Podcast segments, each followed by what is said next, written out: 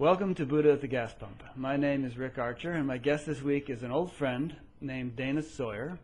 I say old friend because we met in about 1971 or something, right? When uh, I was teaching Transcendental Meditation in Connecticut, and I came to Dana's college in Danbury, Western Connecticut State College, I think it was called.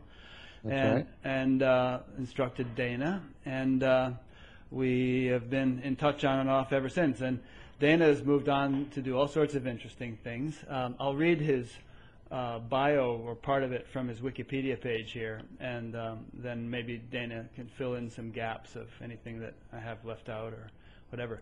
Um, Dana is full-time professor of religion and philosophy at the Maine College of Art and is an adjunct professor of Asian religions at the Bangor Theological Seminary. He's the author, author of numerous published papers and books, including Aldous Huxley, a biography, which Laura Huxley, who's that, his daughter or his wife? His wife, his second wife. Okay, which Laura Huxley described as out of all the biographies written about Aldous, this is the only one he would have actually liked. um, Dana has been involved in fundraising activities for the Siddhartha School project in uh, Stok, Ladakh, North India, for more than 10 years and is currently vice president of the board of trustees. This project has resulted in the construction of an elementary and middle school for underprivileged Buddhist children that has been visited twice by the Dalai Lama, who holds it as a model for blending traditional and Western educational ideals. Much of his work for this project has involved translating uh, at lectures for and teaching with the school's founder, Geshe Lobzang Tsetan, I'm sure I pronounced Seton. Satan, who is currently the abbot uh, of the Panchen Lama's monastery in Mysore, India. Uh, Sawyer's interest in the phenomenon of neo-Hindu and Buddhist groups in America led him to become a popular lecturer on topics of interest to these groups. He has taught at the Kripalu Center in Lenox, Massachusetts, the Barre Center for Buddhist Studies in Barre, Massachusetts. Bar- Barry or Bar? Barry. Barry, um, the Vedanta Society of Southern California, the Esalen Institute in Big Sur, California, and other such venues. This work has also brought him into contact with several interesting and important figures in this field, including Stanislav Grof, Andrew Harvey, Huston Smith, Laura Huxley, uh, Stephen Cope, and Alex Grey. Sir has been to India 11 times. Is it, is it still 11 or more now? 12 now. 12 now. um, and I believe you speak fluent Hindi, don't you? जी हाँ What do you- क्यों नहीं cello, cello. oh good that's the most important word to It's the only know one I know. Most Good recently, luck. while on sabbatical during the winter and spring of 2005, and has traveled extensively throughout the subcontinent in Nepal, Pakistan, Sikkim, Thailand, Cambodia, Hong Kong, and Japan. Um, and then there's more, and it goes on. But I think that gives you a taste of what Dana's been up to. And if you want, I'll read the last bit if you think it's important. You do you? Oh I, I don't even know what it says Uh, but it's about your uh, academic work in, in various Oh, no, no. universities and things here and there. No, no, and then no. you've written a bunch of uh, publications and books and won some awards Right. and so on and so forth. that's right Good enough. See what you see what you started when you gave me that mantra yeah, you would have been a ditch digger otherwise. oh, yeah probably Not that there's anything wrong with that. no more noble work maybe Yeah. um, so I think we're going to cover a wide range of uh, topics tonight, Dana and I. And um, you know, when we were talking a, a week or two ago, Dana said that you know he felt it would be sort of boring to just talk about his subjective experience. It would be just sort of telling a story that you know has been told a number of times on this show. Um, although you know, my response was that perhaps when we cover certain points, maybe something in in your subjective development as it has occurred over the years would help to um, you know illumine those points or give credence to why you're making a certain point.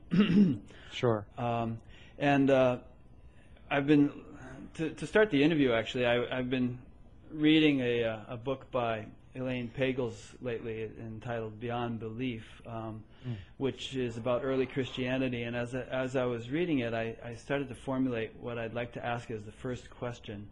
And uh, and it's going to be more of a statement than a question, and I'll try to ask it as concisely as possible, and then let you run with it.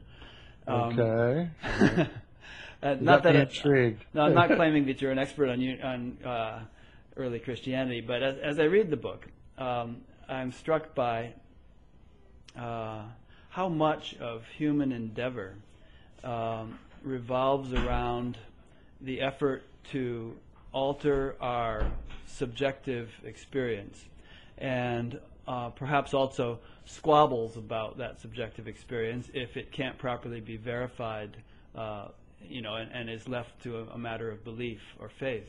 And in fact, in, in early Christianity, a great deal of this went on. Um, you know, the, the early church was trying to establish itself, and meanwhile, it was you know there were terrible persecutions taking place, torture and murder of, of, early Christians, and and then they began squabbling among themselves over various interpretations of what you know Christ actually taught and so on, and um, there was this guy named uh, what was it, Erroneous or not Erroneous, uh, Irenaeus. Irenaeus, that was it. Um, who uh, and there was this sort of tussle be- between. Uh, this is kind of mm. a good Freudian slip there. There was this tussle between those who sort of wanted to rely more on personal experience and you know actually verifying for oneself what Christ and other religious uh, scriptures were saying, and those and those represented by Irenaeus who you know tried to objectify the whole thing more and say, well, you know, personal experience is very misleading and suspect and heretical, and, and we really should just, you know, codify this this group of this this doctrine and then stick to it and banish everything else. And that he pretty much won out, and that's how the New Testament was formed, and especially the Gospels. And uh, expanding right. this notion, I mean, then look what's happened over the last couple thousand years. I mean, hundreds of millions of people have been murdered in various ways in wars and whatnot, basically over the notion that you know my God is better than your God, even though neither one of us can you know verify the existence of our respective gods. But I'm going to kill you anyway, yeah, because yeah. you know mine's better than yours. Um, and then taking it one step further, and then I'll, I'll let you run with it. Uh, another major way in which we try to, in, in which we put a lot of effort into subjective experience is the whole realm of drugs and, and you know both legal and illegal and you know what we all that we tr- do and the billions of dollars we spend in the civil war taking place in Mexico and and you know and all that over the burning human desire apparently to alter our perspective you know through whatever means to, to mm. change the way we see the world um, and you know so you can see uh, this is a little bit of a disjointed question, but I think the two aspects are related. There's just been a huge drama throughout human history over subtler realities, different realities, um, you know, not accepting that the way we ordinarily see the world is all there is to it and wanting to change it somehow. Mm, mm. So, what do you say to all that? That's a lot. uh, so many, so many ideas uh, crowd into my mind. Uh, first of all, you know, human beings have such a rage for certainty, mm. and they have such a rage for certainty because they feel so uncertain, mm. and that's you know what the historical record of all cultures show. And in that uncertainty, uh, if people feel like they're getting uh, a message they can feel very strongly about and very certain about, then they will sometimes run with it, even if it doesn't serve them in the long purpose of life. Uh, there's that great Sufi story about God and uh, Satan are walking down the road, and uh, God bends over and he picks something up out of the ditch and he puts it in his robe. And they keep walking, and after a while, Satan says, Oh, uh, you know, by the way, what was that? And God says, uh, that was the truth. And so Satan says, "Oh, give it to me. I'll organize it for you." and and if you think about in the early Christian church, there was such a movement among certain groups, like the Pauline Christians in particular, as opposed to the Gnostics, who Pagels writes about much more, who, as you say, they wanted to objectify it. Okay, how can we create a kind of flow chart of certainty. And so they created this very strict uh, apostolic succession, like a guru lineage, and they codified the text in the second century of their version of the Bible. And uh, that was their way of creating certainty. But on an, on on a, the level of the Gnostic Christians, they were actually trying to embrace the mystery rather than the certainty. They were really functioning much more out of a world that you and I are familiar with, and I'm sure lots of your listeners, which is uh, a longing for something that, well, I know who I am, you know, I'm Rick or I'm Dana, and I have this job, and I seem to be a male, and I do this and that. But that isn't all that I am, and I can tell, I know for sure on some level there's something, some little man behind a curtain or some giant infinite void just out of reach. And uh, the Gnostics, you know, from that uh, Greek word gnosis, knowledge, that's the knowledge they wanted. They didn't want certainty. They didn't want it cut and dried on a piece of paper. They were trying to embrace that much more profound level of mystery. Now, and I'm almost done with this comment, Sure. but when we are um, you know, trying to reach out for the transcendent, when we're trying to reach out for that mystery uh, inside of the perennial philosophy, and that's really my tradition, the tradition of no tradition or all traditions, however you like to have it.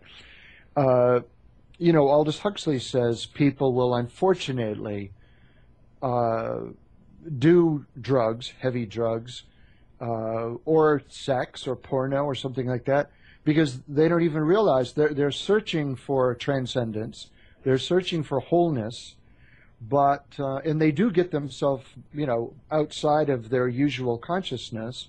But then he would say the problem is that all the transcendence, rather than being vertical toward the sacred, is horizontal. Mm. You, you you displaced yourself for a while, but there was no growth, and you come back to uh, spinning your wheels. You know. Mhm.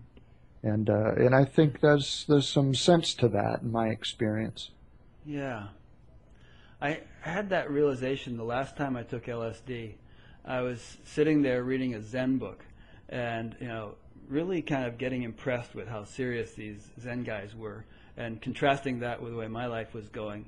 And among other, thing, other things, I had the realization that there's only one way out of this situation, and that is uh, upward, to use a metaphor. But in other words, you can't blot it out. You, you know, you can't blot out the reality and hope to actually escape because you're only going to have to face it again, perhaps even more, um, you know, painfully. And uh, so I, I just had this sense that, well, evolution, you know, uh, getting more and more clear, more and more, uh, you know, not trying to hide in any way, but sort of uncovering deeper and deeper realities. That would be the way to actual happiness and you know freedom. Yeah, yeah. You know, you know, saying that uh, in a slight disagreement with your uh, point, you know, I'm writing this uh, biography of Huston Smith right now, Mhm. and Huston uh, was very close with Timothy Leary and Ram Dass when Ram Dass was uh, still Richard Alpert at Harvard. And uh, Huston was experimenting with them uh, with psychedelics.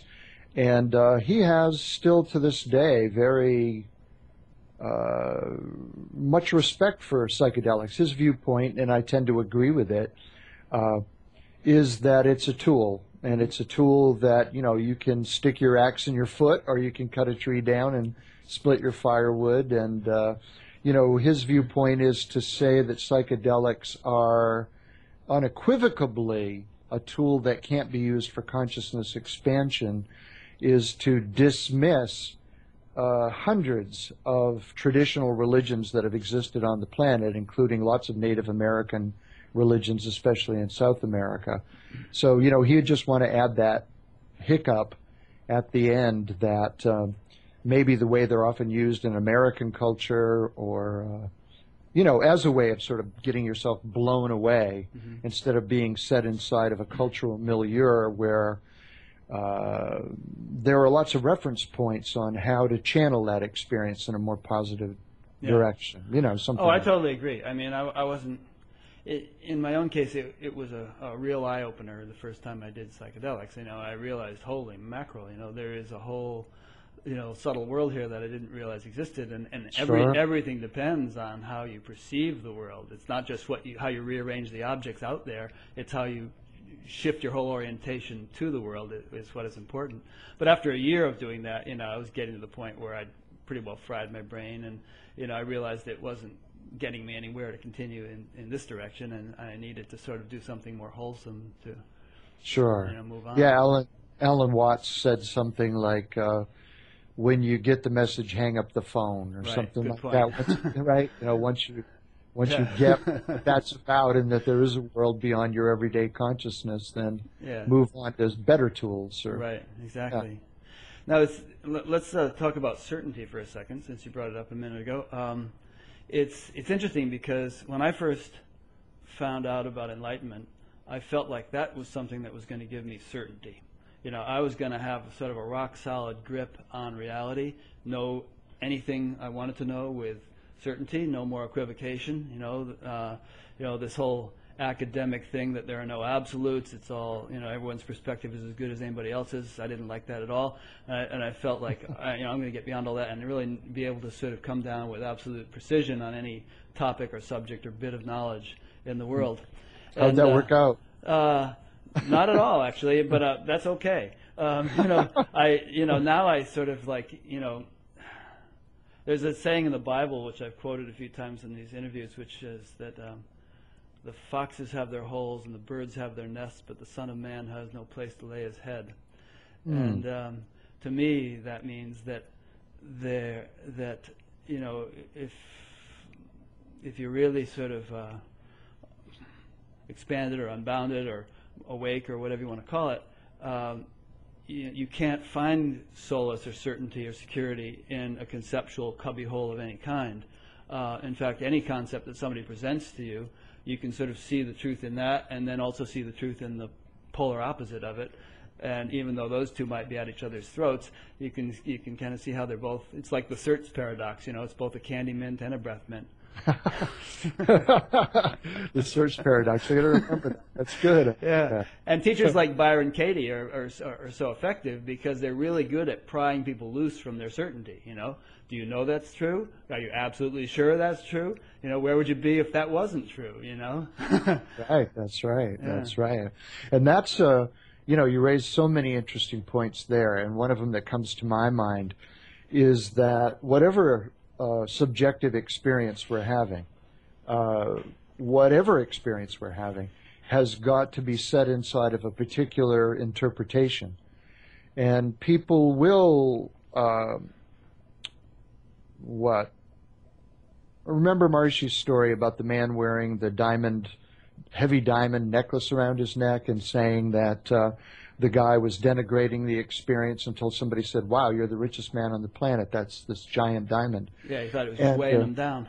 That's right. And, uh, you know, I think that's true of life in general. I think that very often we take the fact that life con- confronts us as a, you know, Rorschach inkblot as uh, almost like uh, man has no place to put his head down. But that there's such wonderful opportunity in that.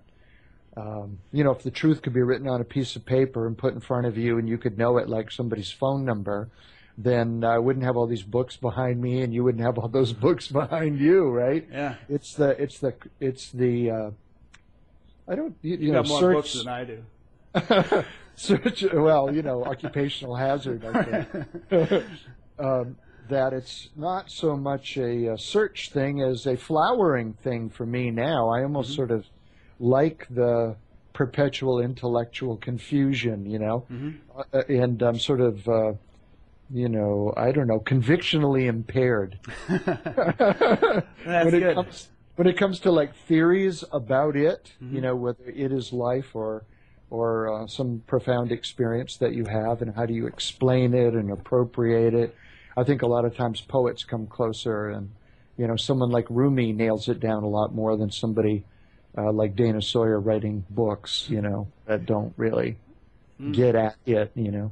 I heard uh, Nisargadatta quoted recently as having said that the, the, that a good measure of enlightenment is the degree to which you're comfortable with paradox and ambiguity.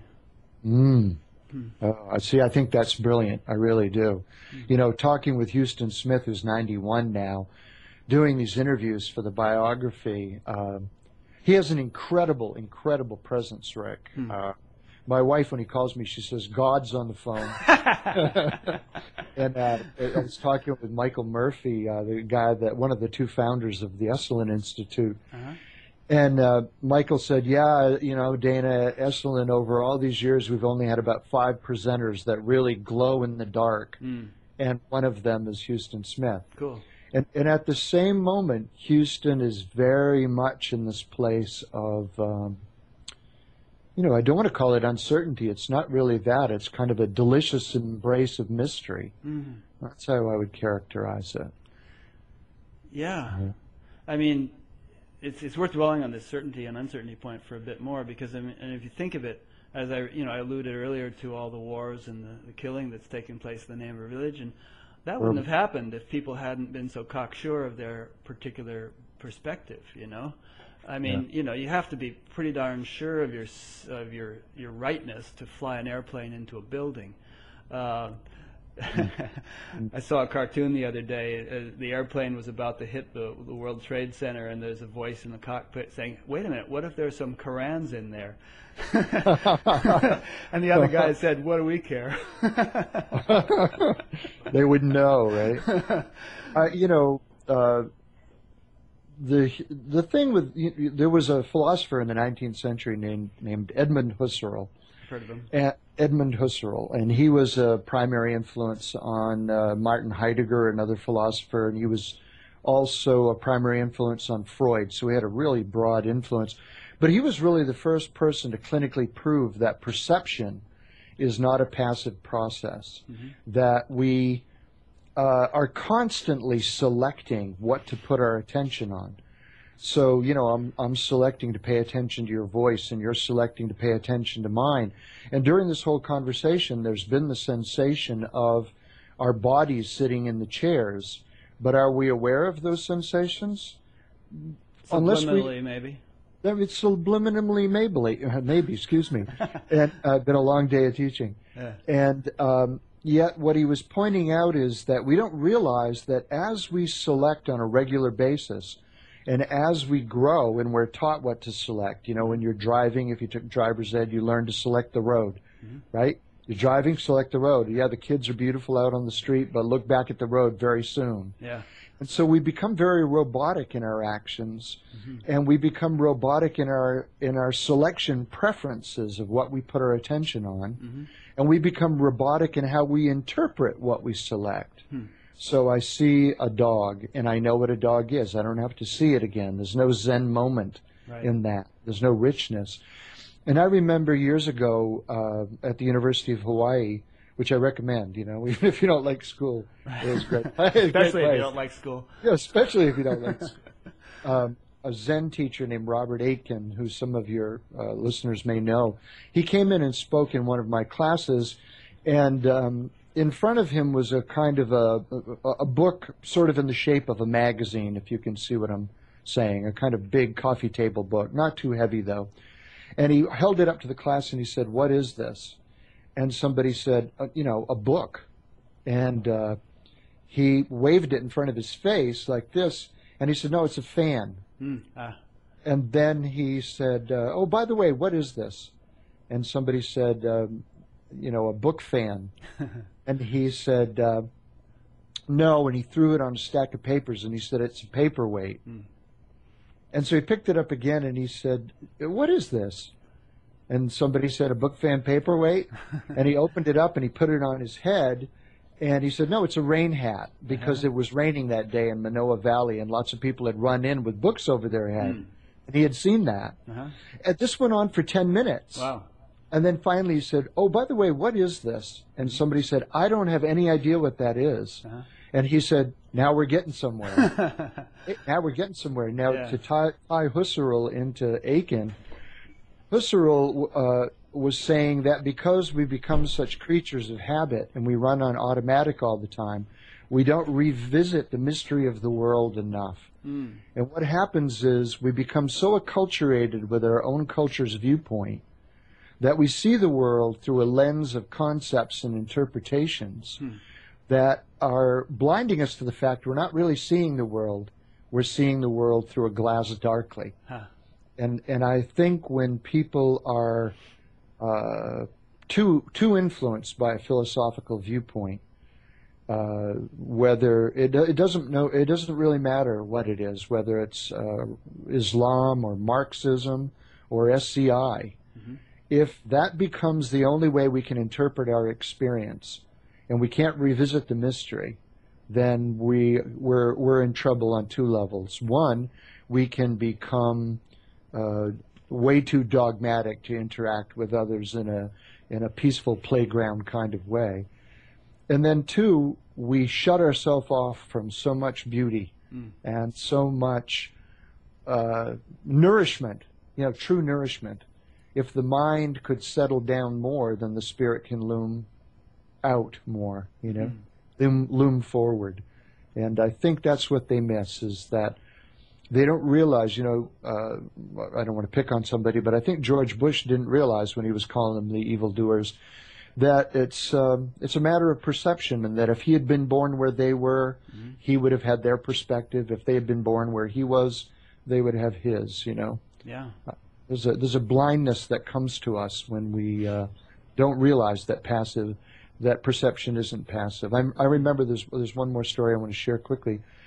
Husserl uh, made some phony uh, playing cards, if I'm remembering this correctly, and he would play cards with a friend of his, and he would say, um, "Oh, you know, Fritz, or you know, this is in Germany, presumably, or Switzerland. What is that card?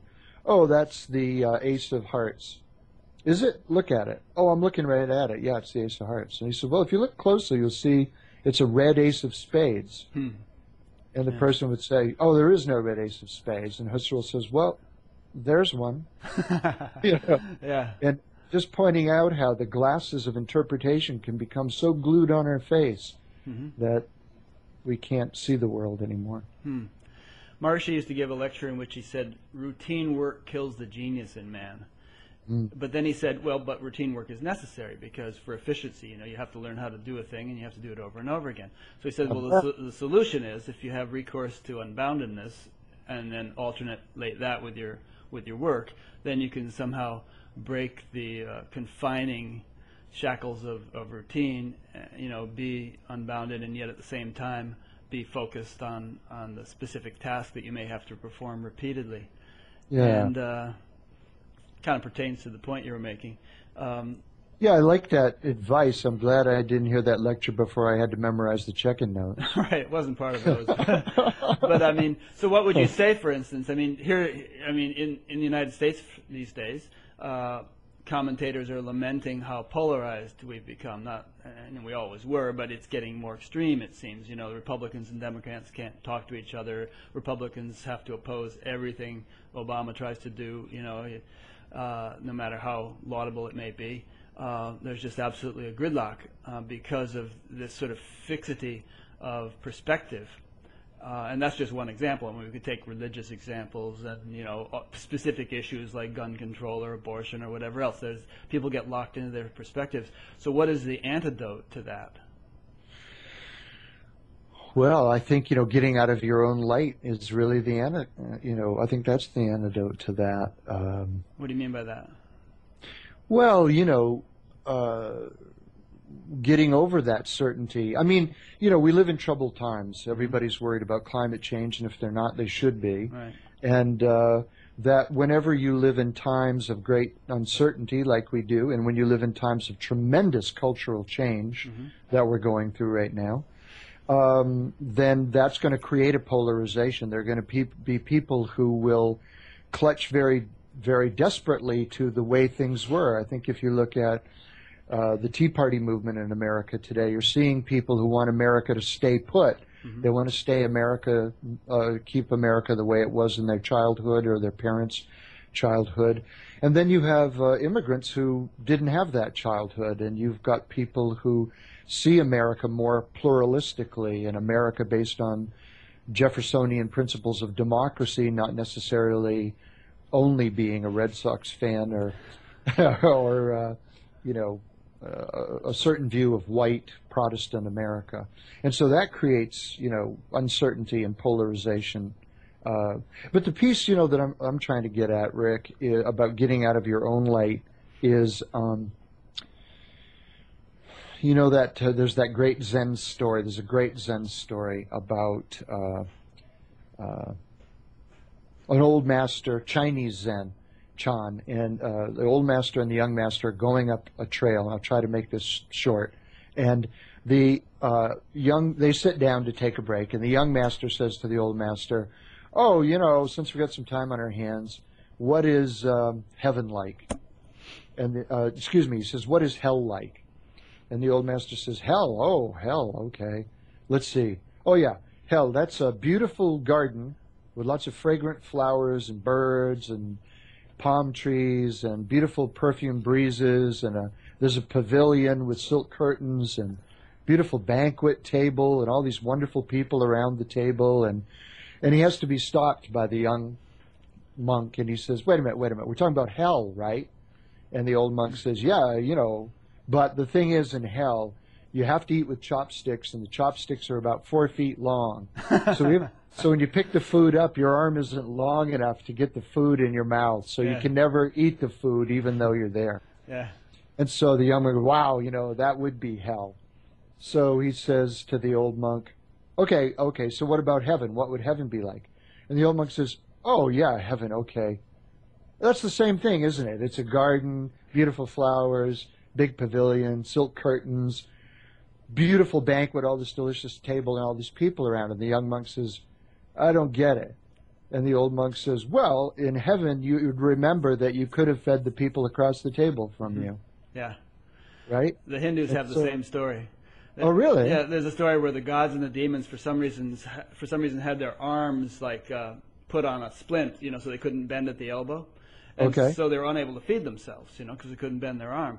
And as it turned to make this story even shorter, as it turned out, the demons all starved to death because they couldn't figure out how to eat. But the gods fed each other, and Mm-hmm. so they they survived. And see, you know, are we going to be gods or demons, right? I mean, that's the piece that uh, Yeah. I mean about getting out of our own light. Can we reach across the table? And, uh, you know, Stephen Cope down at uh, Kripalu for a few years was doing these East Meets East uh, workshops for five days. And he would have Buddhist scholars come in and Hindu scholars come in. And even in America today, you'll often see people will transplant their old allegiances to uh, Hinduism and Buddhism. You know, Stephen uh, is always sort of teasing and laughing that the Episcopalians have kind of cornered the market on Hindu t- traditions, and the Jews have cornered the market on Buddhist traditions. And uh, you know, you might have even heard this expression "Jew booze." I don't know if you've ever heard this. I've heard Hindus.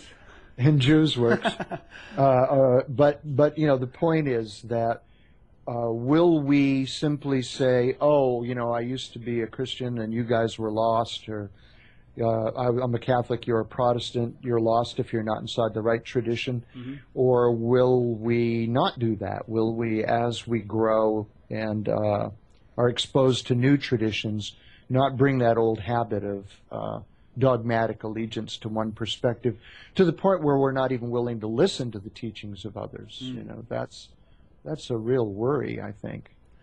So that gives us one hint at an antidote, which is that you know if we could somehow expose ourselves to uh, viewpoints other than the one we're already ensconced in, uh, it might help us realize that you know other viewpoints are perhaps as valid as our own. Or the way I look at it, I mean, I've been guilty of a little dogmatism myself from time to time over the years, um, and even recently, um, you know, I, I've listened to a lot of talks by Neo Advaita teachers. There's this. Uh, site called uh, Urban Guru Cafe, and they're all sort of fo- followers of Sailor Bob Adamson, whom you may have heard of, but No, yeah, I know. n- new Advaita teacher. And you know, I listened to them with great interest because these people are very articulate and clear and brilliant and, and so on. But I just came away with the feeling like, you know, there's something incomplete. There's something missing. There, there's this denigration of of the sort of progressive path-like nature of, of, of, you know, there's a tendency to sort of say, just realize that it's all an illusion and, and there's no one home, there, there's no individual self, and you're done. You know, you don't have to meditate, you don't, gurus are all bunk. And so some of them talk that way. And you know, I, was, I was sort of, kind of bemoaning that or, you know, criticizing it and so on. But I've, I just, lately I've been feeling like, you know, every perspective is valid, every path is valid, and you know, for some people that might be the perfect teaching right now. It might be exactly what they need to hear.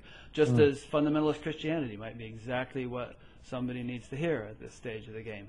And if they reach a point at which they need to hear something else, then they'll get interested in something else. But you know, mm. there's just there's so many different teachings and teachers and perspectives and and so on, and and you know, no one of them is the absolute one that everyone should adhere to. Uh, they they're all just f- flowers in a in a garden of variety, and uh, you know, just enjoy them all and take what you need and leave the rest. Yeah, that works for me. I mean, I like, uh, I certainly like the idea that there are multiple paths up the spiritual mountain. I, I certainly, certainly agree with that. Mm-hmm. I mean, I think the only place that we have to worry is when somebody is raising a philosophical perspective that is implicitly not, you know, uh, generous. That, in other words, people are being maybe they're getting something out of it, but maybe this goes to that uh, horizontal transcendence I was talking about, that they get certainty and they get out of the problem they had. You know, they're mm-hmm. in 12 step program now, and that's certainly better than where they were. But if they're sitting down in a place like extremist Islam or or extremist uh, Judaism or extremist Christianity, then very often they're really being taught to superglue those uh, filters on their on their face and see the world only from one perspective, oh, yeah. and and maybe even do harm to to others, and then that's uh, you know it's hard for me to accept that as much as uh, what they really need at this point, or or something like that. But certainly you can you can walk away with.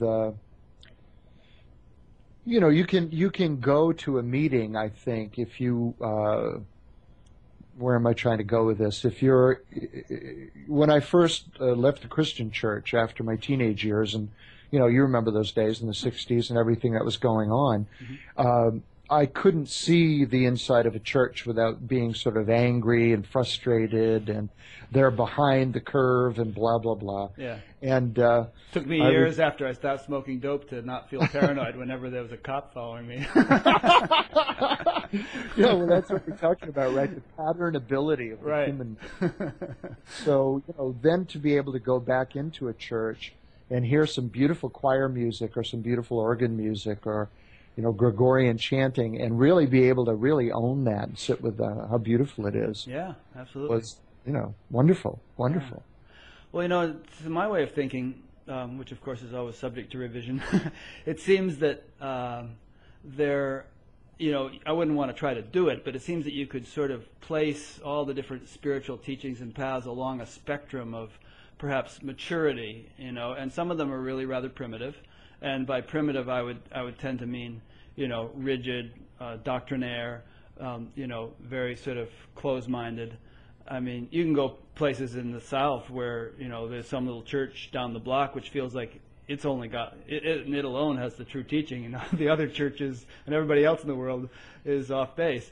Uh, you know, and then moving up the scale, you would find uh, you know teachings and teachers that were much more inclusive and uh, you know appreciative. And and what I was getting at a, a minute ago is that you know people also fall along that spectrum. And perhaps it's natural for people at a certain stage in their development to be in a group or a church or a religion that is very narrow-minded because it just it resonates with their mentality with their state of consciousness. Mm. and uh, you know given the evolutionary nature of the universe I don't think they're going to be there forever and it would be nice to, to find ways of helping every everything move up the spectrum.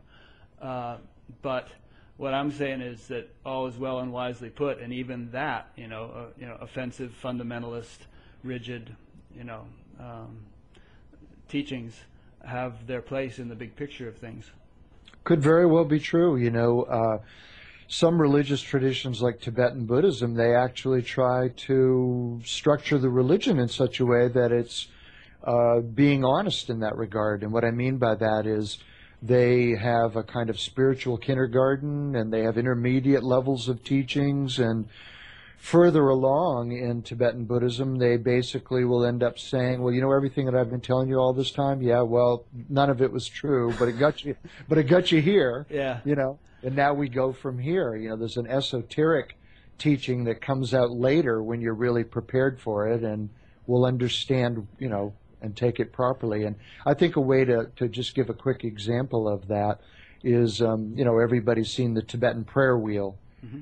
And they call those physical supports, like prayer flags or physical Yeah, and you spin So- it around and, you know. yeah, it's full of mantras, and Right. you, you're you're repeating mantras by by twirling it, right? Mhm. And so you know that's a good way to get people to sit down, and um and they they start a practice every day, and they're using their prayer wheel, and uh, being as mindful with it as they can be. And then maybe later on they don't need the prayer wheel anymore. It's fine to just sit without it, you know. And it's just a, an obvious example, but there's lots of places Yeah. in that tradition. Kind of Uh, like training wheels on a bicycle, you know. you- That's right. That's right. Yeah. That's right. So there's sort of stages and initiations as you move along. You know, Yeah. the kind of gear that you need at tree line on the spiritual mountains, not the same gear you started out with. Right. Started out in tivas, you know, and uh, and you know sooner or later you got to have a parka and uh, you know. Mm-hmm. Yeah. I probably want Ice, to ice extend, axes and right. I'll probably extend that analogy, but you know Yeah. you get the, that. Uh, I think it's very much like that. Yeah, well, the TM movement was that way too. Actually, you know, Maharishi used to say, "The wise don't delude the ignorant," and you should just you should speak according to the level of consciousness of the listener. Otherwise, you're just going to confuse him. And you know, later on, it was when all that sort of went public that that's what he was saying. People said, "Ah, he's, they're just hiding the esoteric teaching because they're afraid to let people know what it really is when you get heavily into it."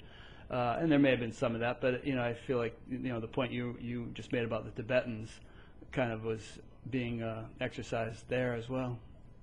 Well, I think so too. I mean, I have to say I got kind of tired of that. I got kind of tired of teaching people that their doctor recommended them because they had a heart condition Right, and, uh, yeah. you know, they had listened to the third night's checking meeting and kind of like, yeah, whatever, buddy. You know, yeah. the third, the third night being the time when you talked about cosmic consciousness. That's right. Yeah. So to be able to talk with them about things that they, I mean, and you know, that's probably um, was a huge impetus to my own journey because uh, I remember figuring out, uh, oh, this is Advaita Vedanta Mm. in a new package, Uh-huh. and so I started matching up the terms. You know, oh, okay, so this, you know, uh, pure consciousness is samadhi, and uh, pure creative intelligence is Brahman, and well, what's the stress word? You know, Uh, what's the stress? Vasanas, vasanas. Yeah, right, and some samskaras is another one. Samskaras, right, yeah. And and so okay, uh, then I got so intrigued by that. All right, I want to swim back up the river and go and dig deeper into that. You know, the traditional perspective on that knowledge. hmm So that was really, uh, you know, you know, just like the we we're talking about the hunger for transcendence, Right. uh, leading to uh, break out of. Uh, being set in my ways at that time, and I certainly was getting kind of set in my ways at that time. Meaning before you learned to meditate? Or, Uh, or you know, probably now still, you Yeah. know, uh, it's very hard for the human uh, mind to not uh, sort of congeal, yeah. and you have to keep breaking out of it. And you know, sometimes a friend of mine has a theory that the only thing we philosophers have ever done by coming up with new theories that was useful Mm-hmm. is breaking us out of the old theories. That's the only real value we have is that we at least deconstructed the previous viewpoint. Mm-hmm. So you know, uh, the cracks let the light in, right? Whenever there's cracks in a new theory, they let some light into the room. yeah. And, uh, so I think, you know, bef- before I started TM and then after I was uh, teaching TM for a few years, I was congealing and Yeah. needed, uh, you know, it wasn't like uh, uh, denigrating what had happened or my viewpoint, but wanting to continue to broaden it, you know, broaden. Yeah.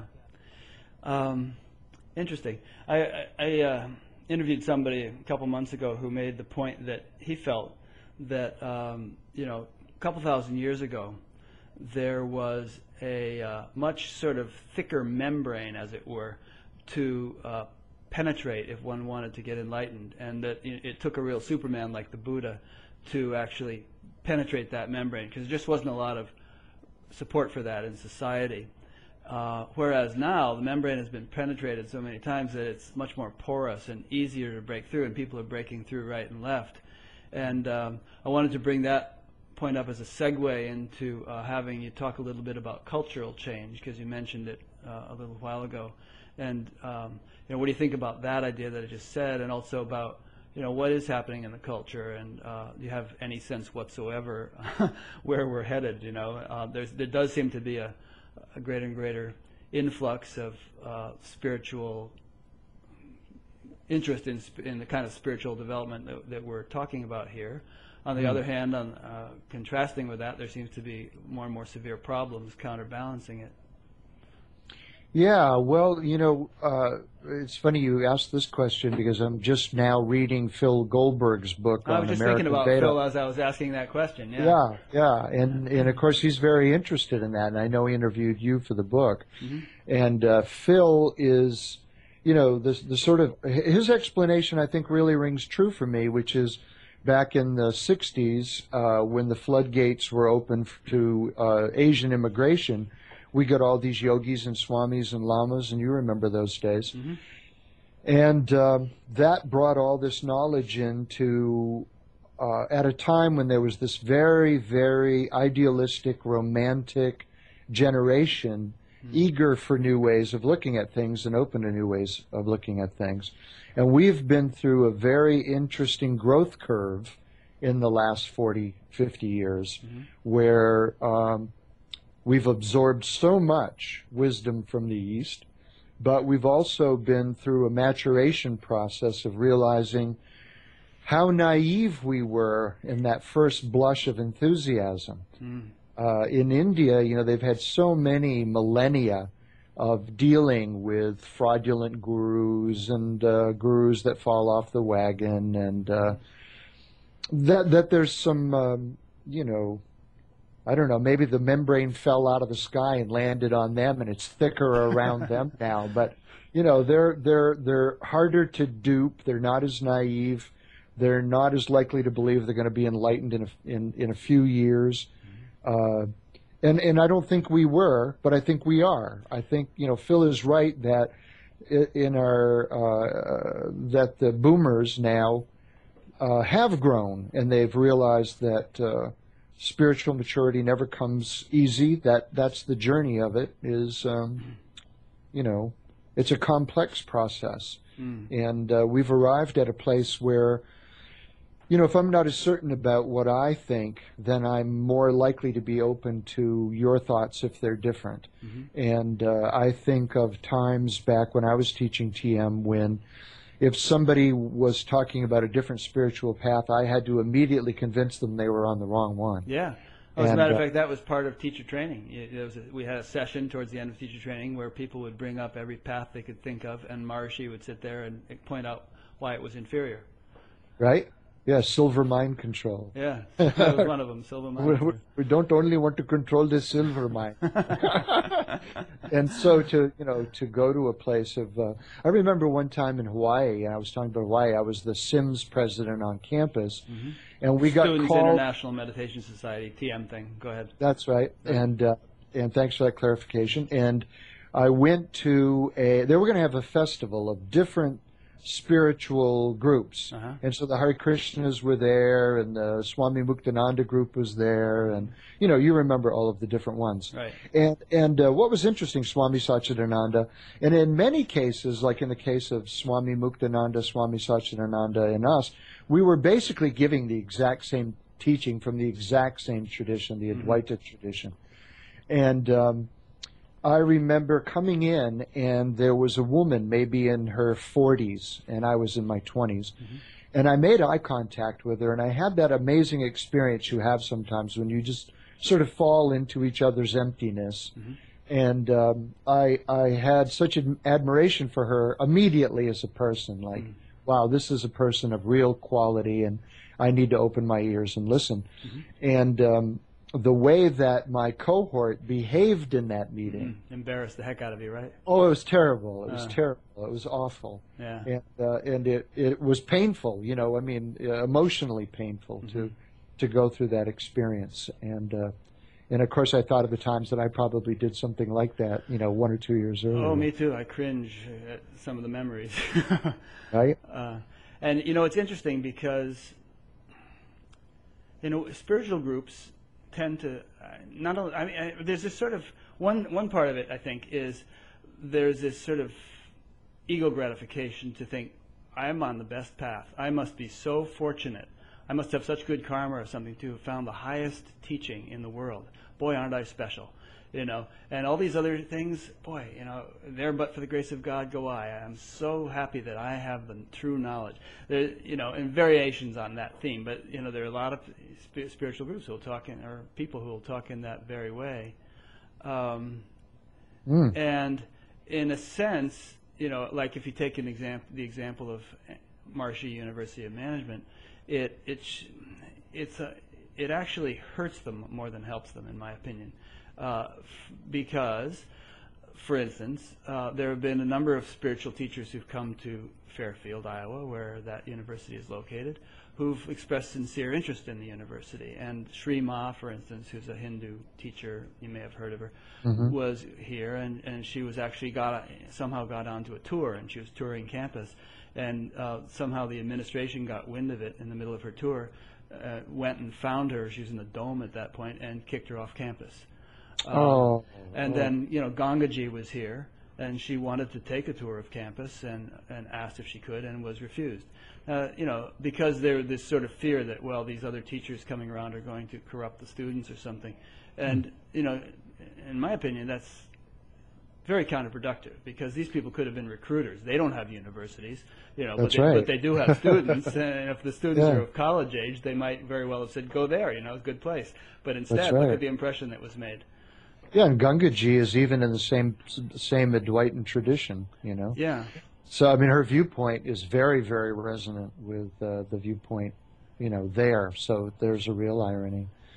Yeah. Yeah. Yeah. There's something really sad about that. I I think. And uh, and there's something so uh, enriching about the cross fertilization of you know being more open and you know interacting and participating and discussing with people of various perspectives. And if you really are secure, I mean, we talked about certainty in the beginning. If you really are secure in what whatever it is you're doing, it's not going to be a threat. You know. That's right. That's right. I, th- I think you're very right about that. And and if you uh, are willing to discuss the points, then you know you can agree to disagree, or you might find that you want to modify the way you look at things. I mean, I certainly had to when I got to India. You know, talking about people being dogmatic reminds me one time, uh, this is 1988, and uh, I was doing a lot of writing on the Dandis. And I would follow them around. Say what the, that, t- tell people what the Dandis uh, so, are. so the Dandis are a sect of Swamis in India. They're the most Rudiwadi, the most orthodox sect of Hindu that you have to be a Brahmin to be a Dandi, mm-hmm. and uh, they spend a lot of time hanging around in the Himalayas, and that's one of the main reasons I was interested because uh, I like hiking. Right. And uh, so I'm up there and following these guys around with cameras and tape recorders and uh, going to different mutts, monasteries, and interviewing them every day, mm-hmm. and uh, you know, crunching data for academic work. Well, anyway, uh, one of these incredible, incredible swamis uh, and they're not all incredible, but this one, this one happened to be Sundanand. His name was. He um, he said, "Have you heard of this man, Swami Rama?" And I said, "Yeah, I have heard of him. You know, Honesdale, Pennsylvania. He's got an American following." And he said he is now living on, uh, you know, where he was living in Triveni Ghat and Rishikesh is directly across the ri- the river from uh, Maharishi's old ashram. And so he said, you know, you should drop in there because he used to be a Dandi and now he's not. So I was interested academically in like, why did he leave that order but still calls himself a Swami? And uh, so I went to the ashram. Well, the uh, Chokidar and I got along really well. The guard and I got along really well because he had never met a Westerner that could speak fluent Hindi. Uh-huh. It was kind of like meeting a dog that could talk. you know, he kept, he kept wanting to chat me up, like, wow, some of them can talk. You know? and so talking to this guy, and um, I said, you know, can I can I come in? And he got kind of uh, uncomfortable. I could tell he was uncomfortable. And so this woman came, and she was. Um, the course leader from Canada, and they had a course there of maybe 50 people. And um, she sort of read me the riot act. Who did I think I was going to be that I was just going to show up and talk to the Swami? And I tried to explain to her that, that talking to Swamis was what I did for a living and that I had talked to like seven already today. and, uh, you know, it, and the thing that was kind of sad about that is I realized very quickly that I couldn't clarify my position. I could only make her madder. Huh. If I disagreed with her, I could only make her madder. Why was know? she so mad? Because she thought you were sort of presumptuous to be showing up at this important place and just expecting to walk in and get an audience. Was that her problem? Yeah, well, I mean, whatever somebody at, at MUM said to Gangaji was basically the load I got. Right. You know, that was what went on, and uh, and so you know, I'm standing there saying, look, you know, I don't mean any harm. I I just would like to interview him for this project I'm working on, and uh, if it's not too much trouble, and she wasn't reflecting on whether it would be too much trouble or not. Well, what happens is. Uh, a, a car shows up, one of those Indian ambassadors, and out steps Swami Ram, and and the chowkidar tells him I can speak Hindi, so he addresses me in Hindi, and we start talking. Swami Ram looks at her and says, "Go get tea. right. Go get some tea. I'm going to talk with this guy for a while."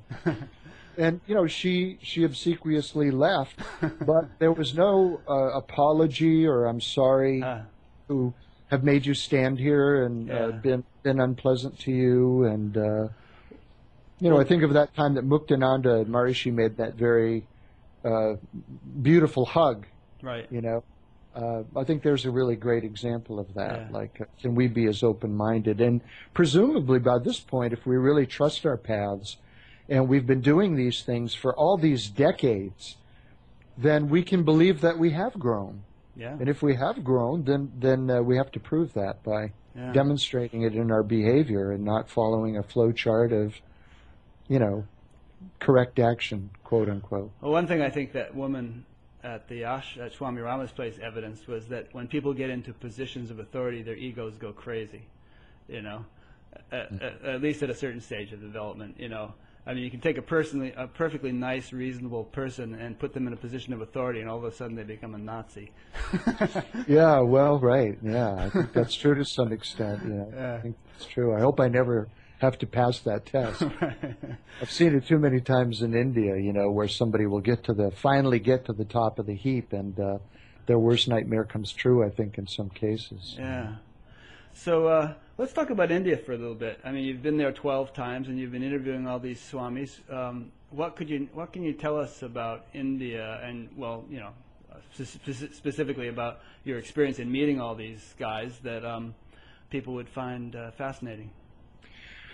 Well, you know, probably a lot of the people who are listening to this have been to India. I don't know how much time they've really spent there. I mean, uh, my experience over all these years, 30 years now of going to India regularly, and my wife and I are going this December, is that it was uh, incredibly disillusioning and incredibly inspirational. So there's that mystery again, right? Yeah. Having to live with paradox. Because I remember so many times where there would be a let down, uh, and uh, and then you become kind of jaded because you've seen it all before. In India, the ability to uh, perform miracles is, you know, the way that inside of some uh, Advaitin movements, when you're witnessing uh, waking, dreaming, and sleeping, that's the proof that you're now enlightened, you're bona fide, qualified, and finished in some sense. And uh, in India, you know, to practice the uh, siddhis, to be able to manifest objects, you know, why Sai Baba is still as popular as he is. And uh, so what happens good is sleight of hand artist. Exactly, and, and there's so many of them in India. You know, I've- Actually, he's not a good sleight of hand artist. I've had. I've had magicians look at his thing. You know, friends of mine Yeah. who, are, who are into magic and say, "Wait, he's just an amateur. You know, I could do a lot better than that."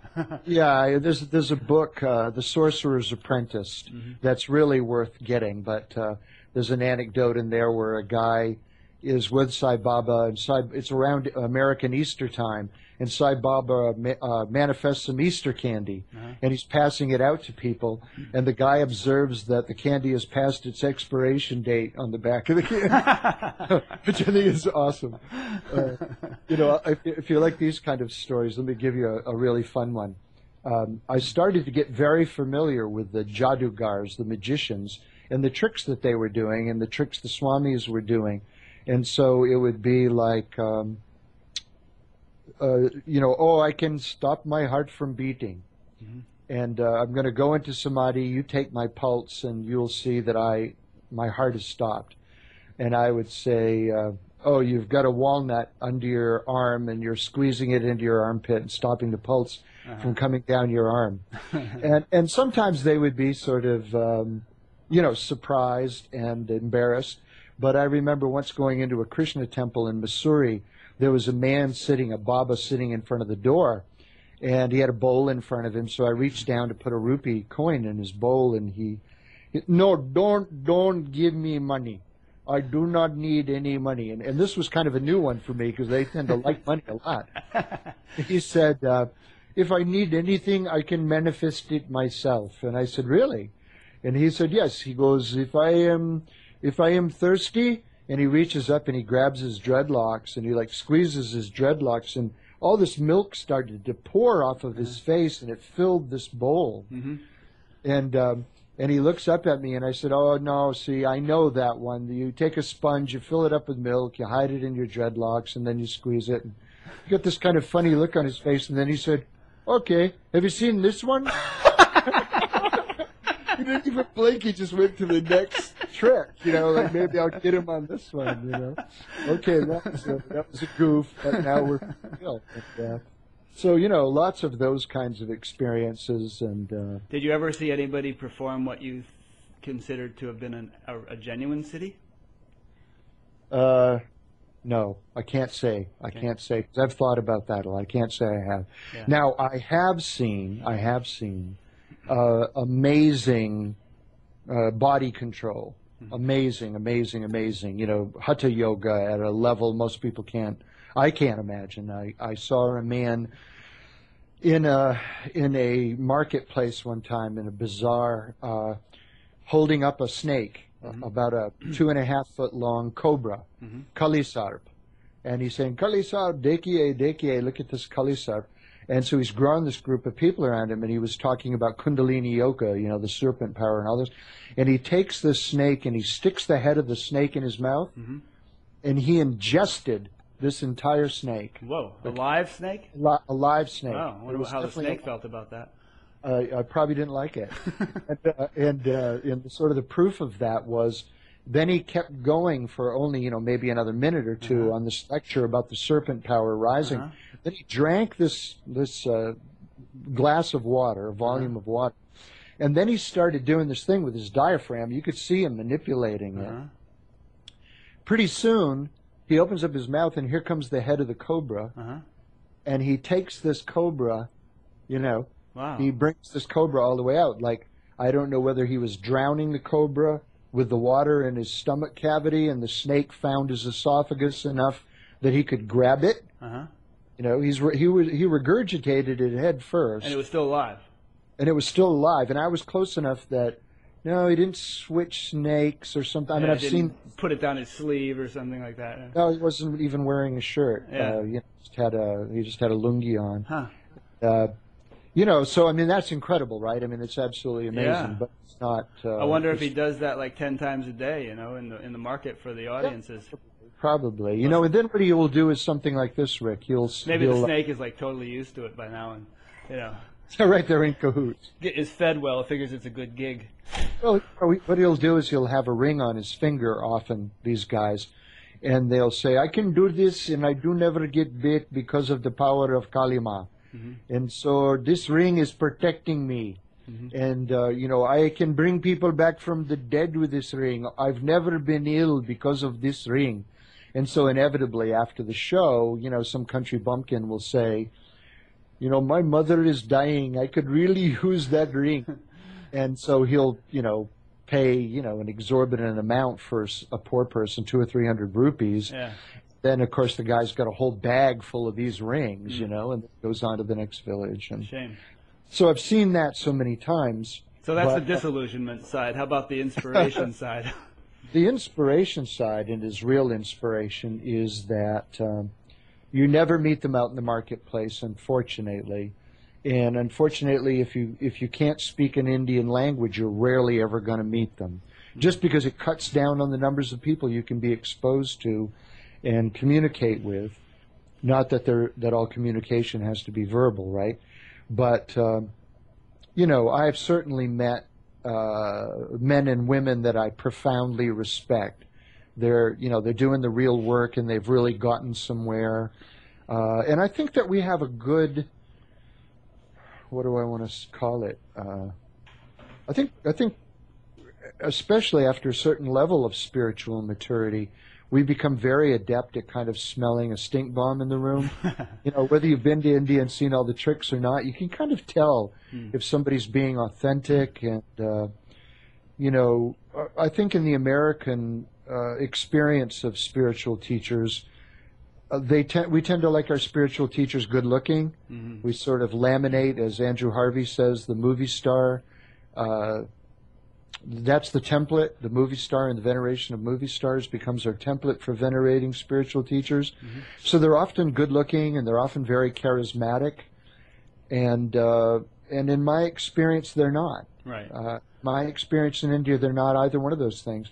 They're they you know not that you have to be homely to be enlightened or something. No, they're just a cross section of how people tend to look, and you know, only a only a handful are going to be movie star types. That's right.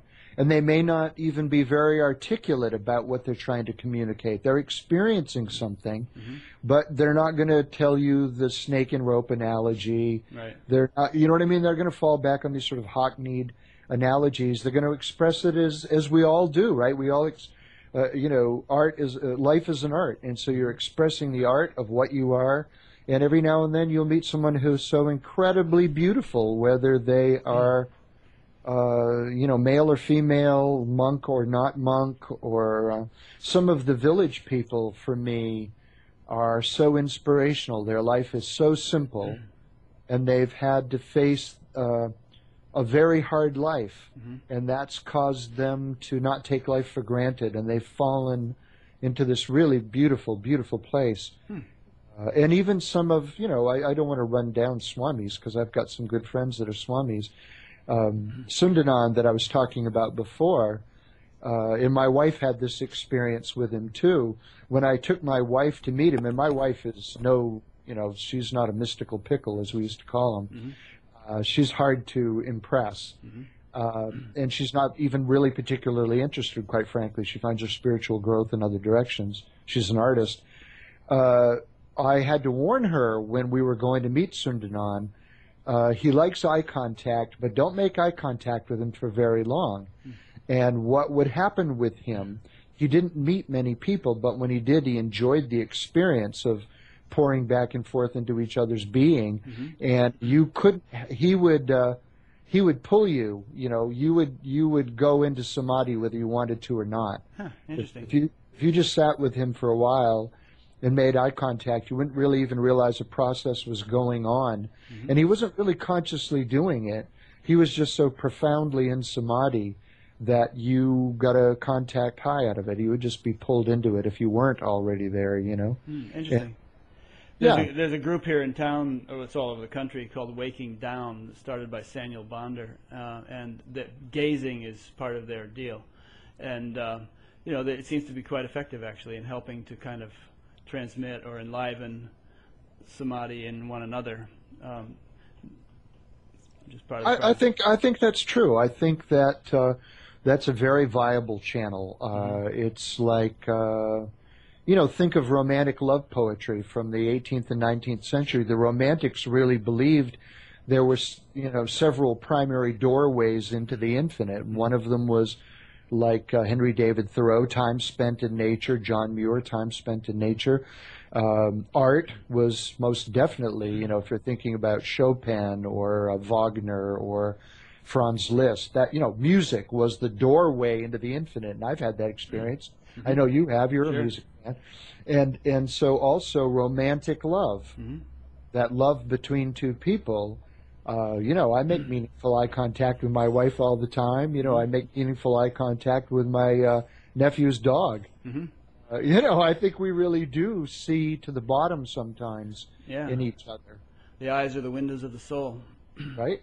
And we see, uh, you know, we can see there's something delicious about that, that we seem to be two, but when we see to the bottom of each other, we merge into that same one place. And uh, so I see why they're using it as a door.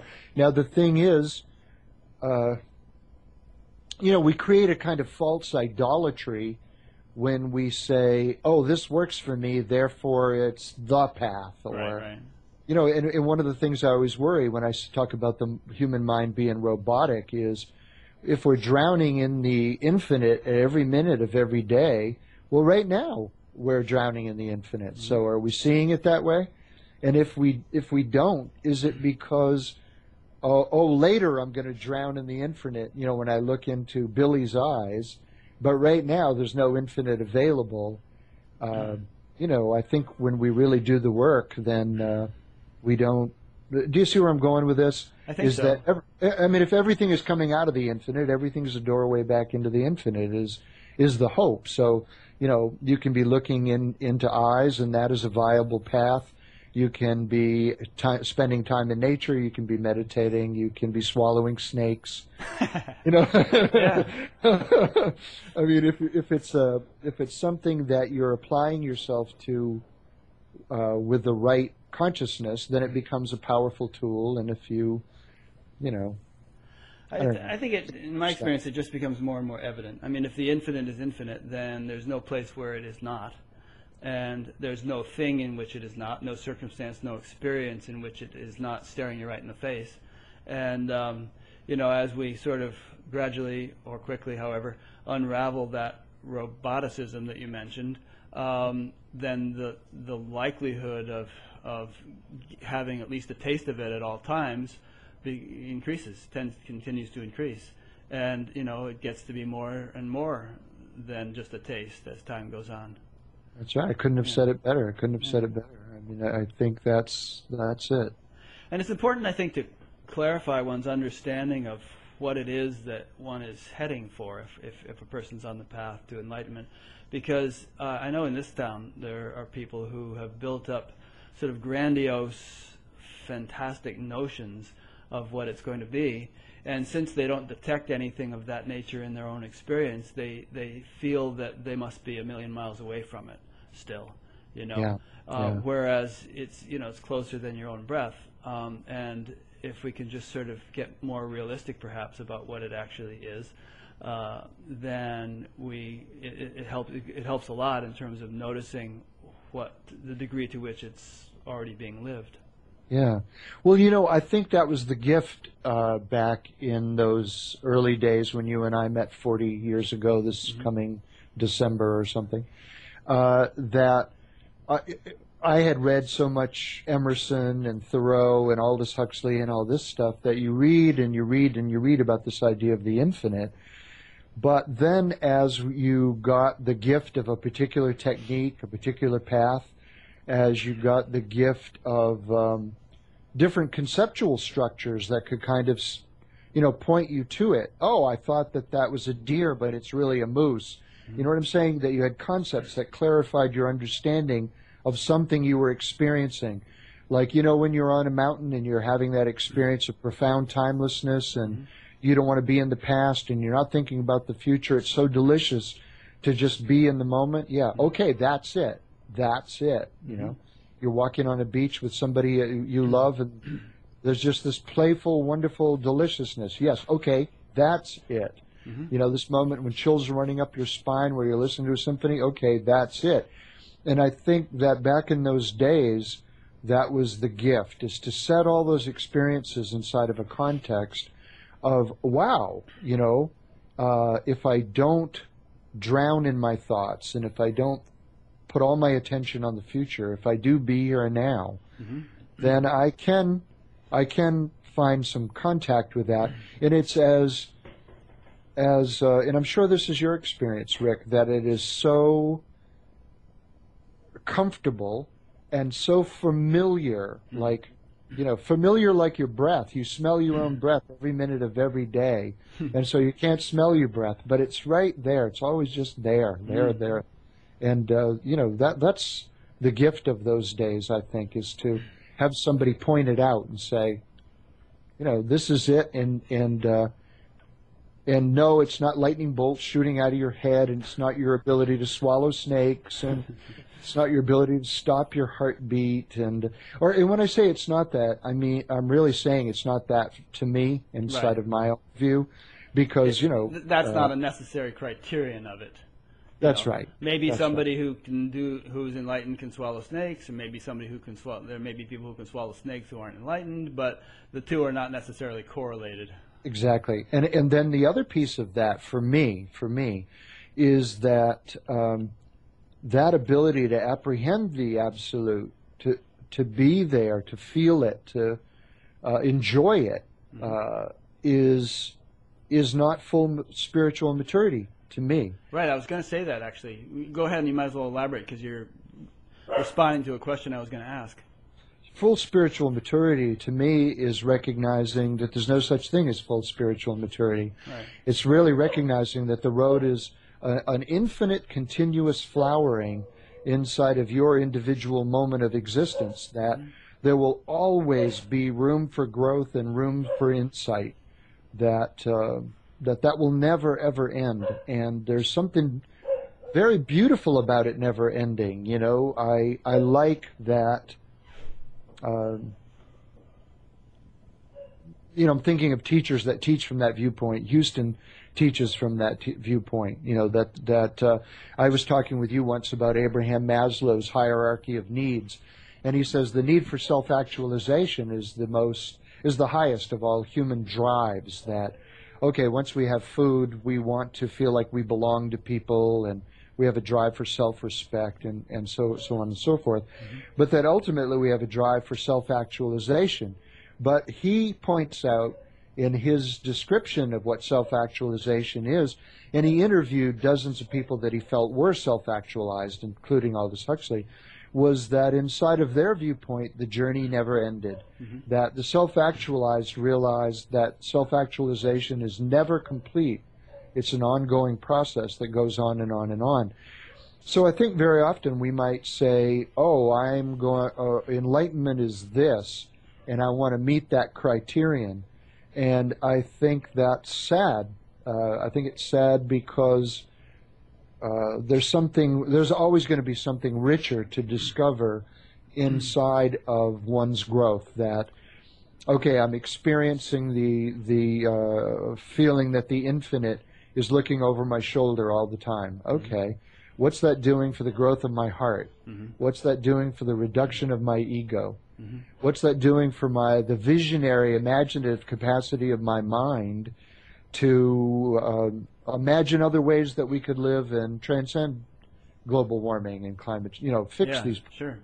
so there's so many there's so many avenues for growth there to sort of say, oh well, you know, that was fun, and now I'm here, and uh, you Yeah, it's interesting. As you were speaking, um, I was kind of reminded of Eckhart Tolle because he's so effective at, at just talking people into a, a state of presence and enabling them to appreciate that you know what is here right now is is what you're looking for. This is it, you know.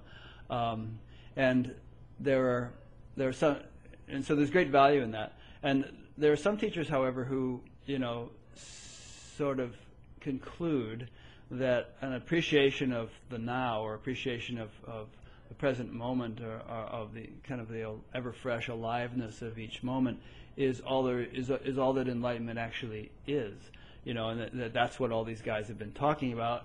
And and they and they, sort of conclude okay well I've got it then. This is it. I'm done.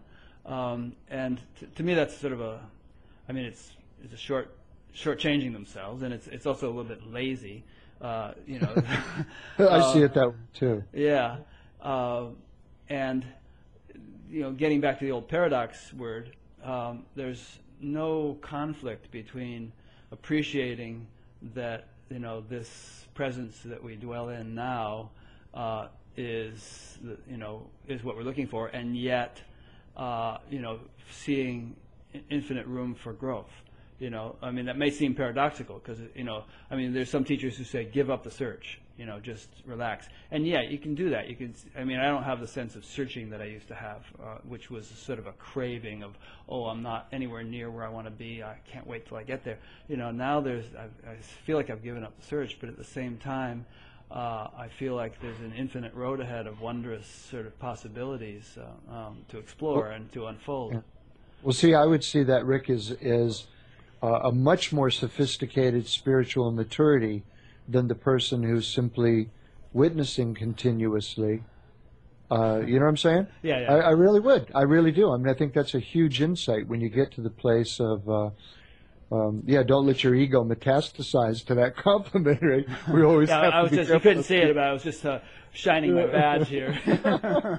well, you know, I think about teachers and and uh, you know teachers like uh, Baba Free John and, Uh, and others. about him later. Yeah, go ahead. Okay, but you know what I'm saying? Where Yeah. the, uh, you know, uh, I believe he probably was having a continuous experience of uh, cosmic consciousness, Mm-hmm. but uh, boy, the ego swole up to the size of the infinite right along with uh, the rest of him, and um, you know. I hate to denigrate anybody's teacher, and uh, and I'm sure somebody got something out of those teachings. Oh, In yeah. fact, a couple of those books were absolutely fantastic. They were. Uh, and th- and this guy, did- Saniel Bonder, that I uh, referred to earlier, who's the founder of Waking Down, was one of uh, Free John's closest disciples for a couple of decades. And he was like the, you know, he he edited all those books and published them. And know, Oh, he, he, he was his right hand man. And Okay. um, he ended up, uh, you know, leaving eventually and was sort of uh, regarded as a, a heretic for having left, and ended up, you know, blossoming into a very profound awakening himself after having left. Um, but, you know, despite the screwiness of that whole scene, you know, something really good came out of it, at least in this guy. Um, Right, right, right, right, and that certainly happens. That Yeah. certain- And I mean, we don't have to, uh, you know, I I, w- I wouldn't want to sort of recount a laundry list of all the things that this guy was up to, Baba Free John. You can look on the internet and find it. Uh, but I, I interviewed somebody towards the beginning of this series who was also a student of his, and you know, she she said, you know, he was a great tantric, and I didn't want to sort of spoil the occasion by by sort of getting into all this stuff.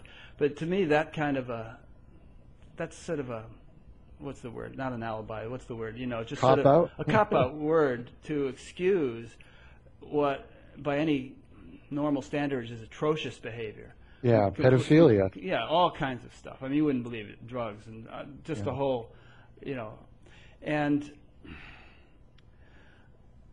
I'm sure it would also make genuine tantrics, you know, shudder in their shoes to, to hear themselves compared to this. Uh, but uh, and this whole idea of crazy wisdom that, that teachers can uh, do all sorts of really weird, abusive, unacceptable by so normal social standards stuff, and chalk it up to you know being unattached to the relative or being a crazy wisdom master. Really, for all my liberal open-mindedness, does not sit right with me. You know, I really feel like there's some screws loose, and as you say, you know, they may have a very profound level of, of experience, but it uh, obviously doesn't correlate tightly with any sort of human development.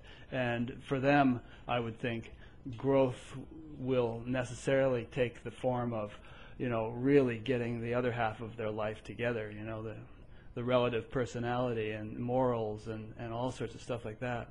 That's right, and I, you know, and I couldn't agree with you more. Is that, uh, you know, somebody might be having an experience of witnessing regularly, and yet they can't go to Thanksgiving because they always are very upset by their experience with their family or or something like this. That, uh, Well, Ram Dass You know- said that. He said, if you think you're enlightened, go spend a week with your parents. Yeah, right. uh, and I think that's it. I think that uh, have you done the work on the level? You know, I, I even remember back in the time when I first started meditating, I really saw it. You know, as a you know naive nineteen year old. Okay, I'm going to outrun all my problems. That Yeah. all these issues of insecurity and uh, complications with my relationship with my father and all that. Okay, well, I'm just going to in, in meditate and I'll reach enlightenment and all that will dissolve and none of that will be in my mind anymore and uh, I you were, don't you were think that- actually taught that because you know That's right. when, when we taught TM, we said this is a simple solution to all problems. You don't water the root to enjoy the fruit. You don't have to worry about dealing with specific you know relative uh, matters. All you have to do is introduce the transcendent. It'll sort of nourish and infuse itself into uh, the whole tree of life, and all your problems will be solved. Bingo. That's right. That's right. You know, uh, thirty-five dollars, please. yeah, a little more now, right? Yeah. uh, uh, and that reminds me, one time uh, a friend came to visit us, uh, who, and I won't mention this person's name, uh, you know, claimed claimed to be um, having this enlightenment experience, complained, claimed to be completed, you know, fully fully enlightened in every sense of that word, uh, and they were sitting on our deck uh, on a lake up in northern Maine. And lo- we have a lot of loons in the summertime, and loons make four primary calls. And this loon made a call, and it, and the call, uh, the the response from the the friend was, "Oh my God, that's so beautiful! You know, I hope we get to hear that again."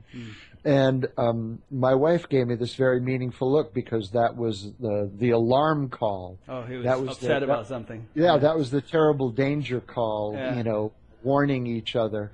And uh, yeah, it is beautiful on one level, and uh, and yet that wasn't the intent of the friend. I know him well enough to know what he meant, Yeah. and uh, you see what I'm what I'm saying is that there's lots of knowledge and lots to learn and lots of compassion to develop, and uh, yeah. you know, Well, interestingly, uh, this fellow Saniel Bonder, who started waking down after having been with, you know, Adi Da for so many years and then having his own awakening, the whole emphasis of that group is it's called waking down in mutuality. And by down, they mean sort of the embodiment of the awakening. They, they, they sort of feel like the awakening is the first stage. And then you have to embody that, have to bring it into your life, you know, and make your life, uh, you know, resonate or align with that. And then the mutuality part is to get it resonating with your, you know, other people in your life, uh, so that enlightenment is not just some kind of aloof thing, and your your relative life is divorced from that, or uh, it, it's rather something that permeates every every dimension of your life. Mm. Well, that's that's noble. I mean, you know, in, in uh, Mahayana Buddhism, in in uh, Tibetan Buddhism, for example, uh, wisdom and compassion go hand in hand, and how that plays out socially is they would say, you want to get over yourself or get yourself get your ego uh, under control and uh, have a more profound experience beyond the boundaries of individuality. Uh, that's easy. Start helping other people. That through compassion for others, you know, that that becomes the sadhana. Yeah. That becomes the practice. And so by reaching out to others and improving their conditions, uh, one one is growing. You know, one is growing very quickly. So, you know, do we start by uh, when I get my house in order, then I'm going to go and help others? And then there are traditions that say, well, no, no, I'll start by helping. Mhm. And uh, you know, I see joining the Sierra Club as a kind of yoga, as a kind of sadhana. Mhm. I see uh, people, you know, Greenpeacers out there trying to save whales from being Yeah. harpooned and putting I- themselves. I watched this- that show. You watch Whale Wars? Yeah, right. Love, love that show. yeah, it's pretty incredible, and I Yeah. and I you know I admire not only the courage but the the uh, you know interspecies love that Mm-hmm. uh, is going on there. So you know we're we've come back full circle to this idea that uh, you know it's all coming out of the absolute, so everything is a path back into it, and uh, and uh, you know I, th- I think it's wonderful if there is that added social piece. In this group that you're talking about. I think that's really wonderful that they're saying, well, we, you know, mutually we're going to uh, grow and support each other. Yeah, I mean, I'm not a proponent for that group, but I just happened to mention it because we were talking about Adi Da and how he was a, a case, uh, such a an extreme example of someone who seemed to have a profound inner development, but it didn't, you know, pan out on the outside. And it's interesting that his his primary student ended up, you know, fo- forming a group in which, you know, that was his em- that was the emphasis, uh, you know, bringing the inner aware- awareness in to to bear to bear on uh, outer life in in all its aspects. Just, Okay. just kind of worked out. It seems like appropriate for him to have done that. Yeah. I like your cat sadhana where you're doing your yoga of letting the cat in and out. Oh, can you see the cat from where you're No, sitting? no, but I can see the door opening. Yeah, and that's it. It's, the, it's cats indoors. now she come, comes up on my lap too. Here you go. Here, everybody. This is This is an official member of Buddha at the gas pump. all right. So make eye contact with her. Uh, you know, you mentioned Tantra, Rick, Uh-huh. and uh, that's such a poor excuse that gets played way too often. Mm. Uh, and I've heard it so many times. Uh, for a while, I was doing a thing where when I would read uh, Tricycle Magazine or I would read Yoga Journal, uh, you know, Enlightenment Magazine, I would act as a whistleblower sometimes. Uh, not, you know, like, oh, Dana knows everything and he's calling, you know, he, he's claiming he knows these traditions better than everyone. I certainly don't. But uh, some traditions I do know and am very familiar with, and I know, I know quite a lot about Tantra. And uh, there have been groups who have tried to create these weekends where we're going to teach you how to have better sex and uh, you know more loving partnerships, and that has nothing to do with tantra, even remotely. Hmm. Uh, it really has nothing to do with that. It's really much more like, okay, you know, referencing our conversation, if everything comes out of the absolute, then everything comes out of the infinite and it is part of the one design. So that means death is part of it. That means that feces is part of it. And so whenever we turn up our nose to any aspect of it, we're making a, you know, the divisions are in the mind. The divisions aren't in, in reality. Yeah. And so the tantric is saying, okay, uh, I'm going to, you know, if you, you think about American gurus, getting back to that, they're often backlit. You know, they're very good looking and they're backlit and they have this big halo of light right. and, uh, you know, some kind of pretty colored robe on and all that. And uh, in India, there are a lot of tantric sadhus like the Naga Babas who will smear themselves with the ashes of the dead and they sleep in the smashan grounds, you know, the, the cremation ground.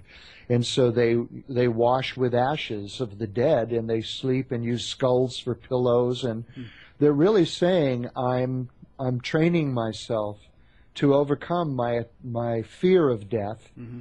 And part of that is my attachment to the illusion that death isn't part of life. And so that piece of it, uh, in that piece of it that I'm going to learn to control my desire to such a point where, like Shiva, even during sex, I have transcended attachment and and am owning my own being in the center of what I am.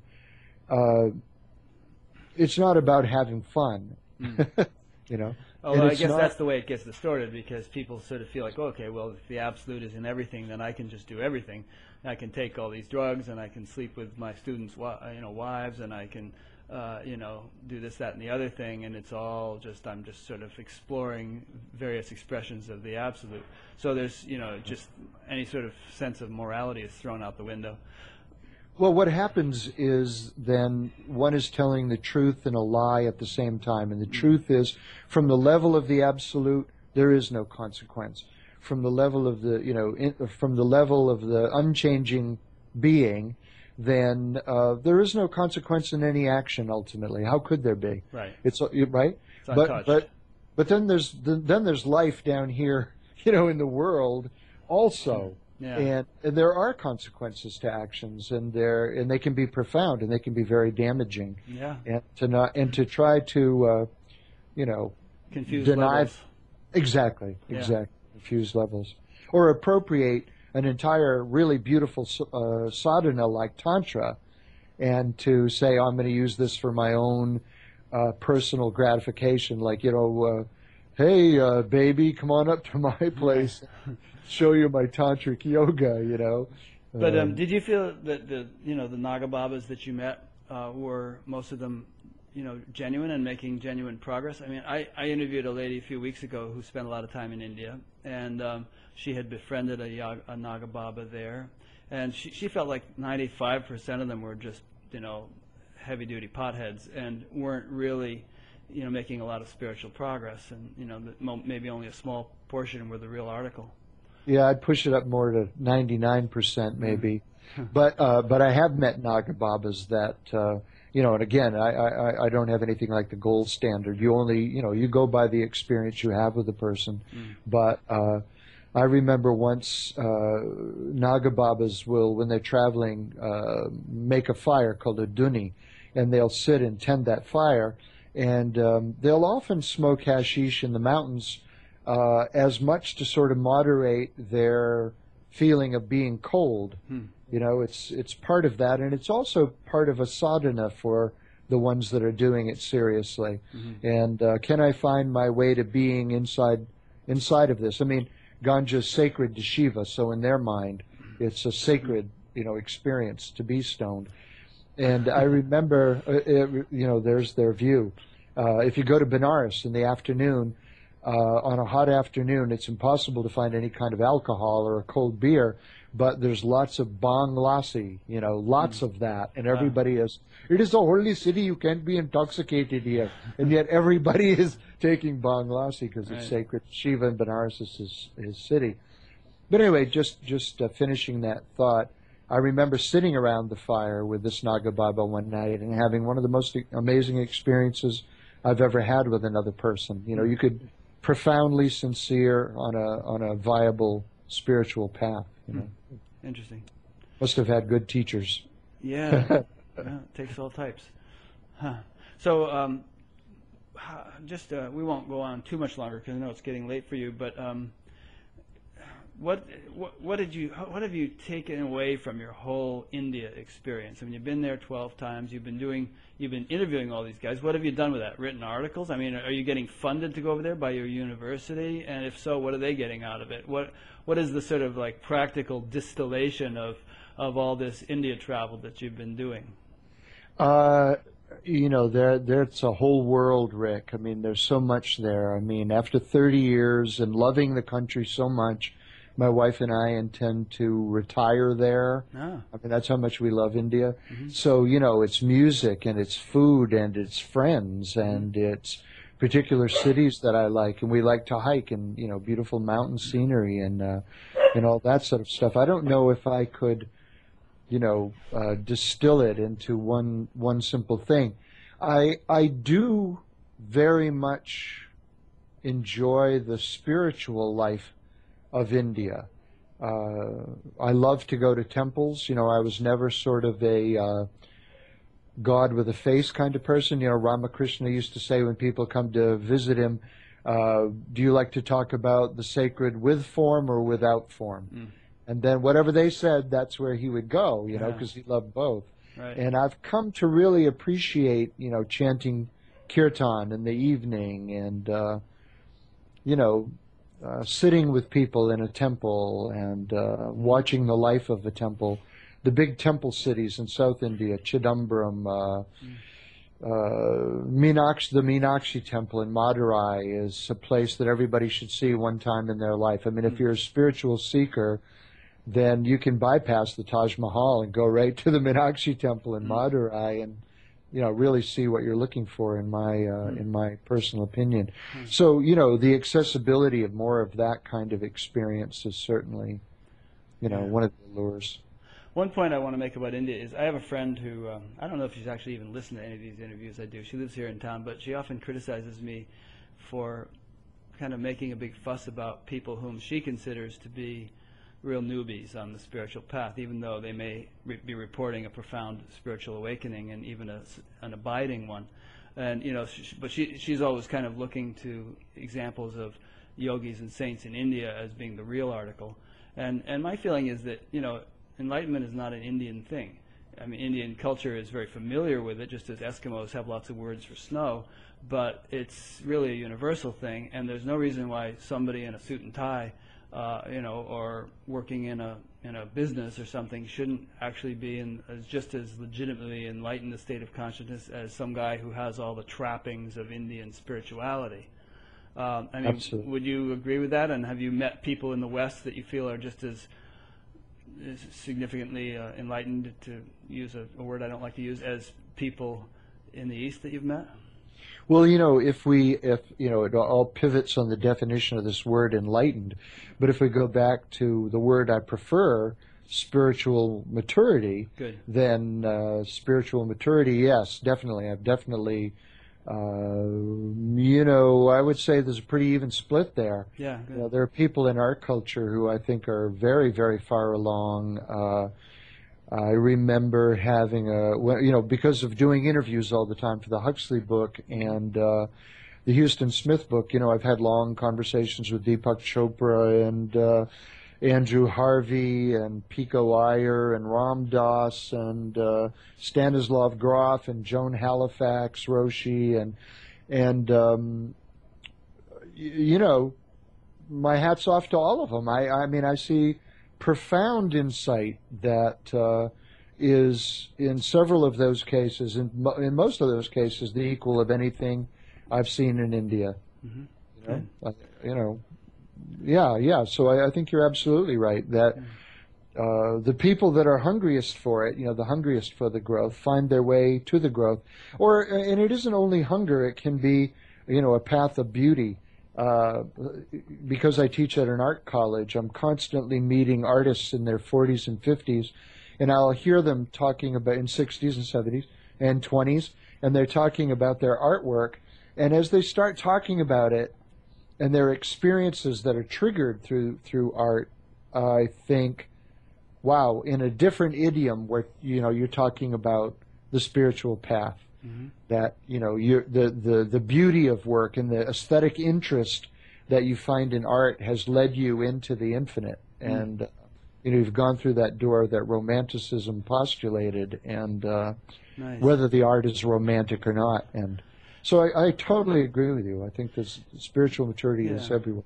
Yeah, and not only East and West, but South. I mean, if you look at African, certain African cultures or South American cultures or whatever, you're going to find it there too.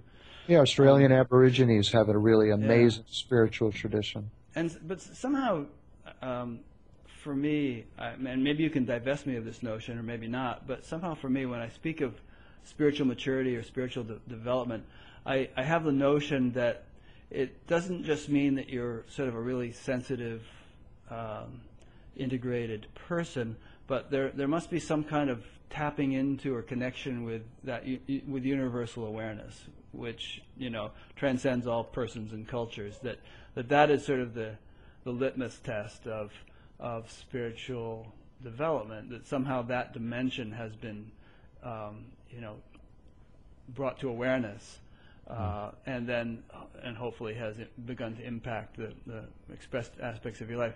Do, do, are we on the same page with that? I think to some extent, you know, uh, Beethoven often talked about his experiences of the infinite and the eternal, and uh, he could be a jerk on other occasions. Right. And uh, you know, I, I, tend to see uh, spiritual maturity as something beyond simply that experience of the transcendent. Uh, I, I, you know, I, I think it's a wonderful, beautiful thing. No, I agree. That's what I, have been saying. That it's certainly yeah, much because you can be yeah. a jerk and have the transcendent. But, That's right. But uh, and but you know, if we think of the whole package, two hundred percent of you know, absolute and relative development. Um, would you? But would in your lexicon would you say a person can be really spiritually developed and yet not have that transcendent dimension? I would. Would you? I would, and and I say that because I've met people who are profoundly compassionate toward others and not mm-hmm. to feed their ego. They have a profound compassion.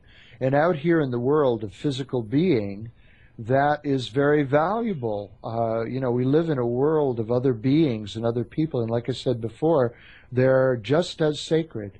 They're not mm-hmm. sacred light. They're just as sacred. They are the infinite, the absolute, in my way of thinking and experience they are it, it expressing itself and moving around, and uh, and so to to and so that compassion I see is a more critical piece. Mm. I, I, would see transcendence of ego and compassion as more uh, as better rulers of spiritual maturity than the mm. experience, uh, you know, that inner experience of the hmm. eternal.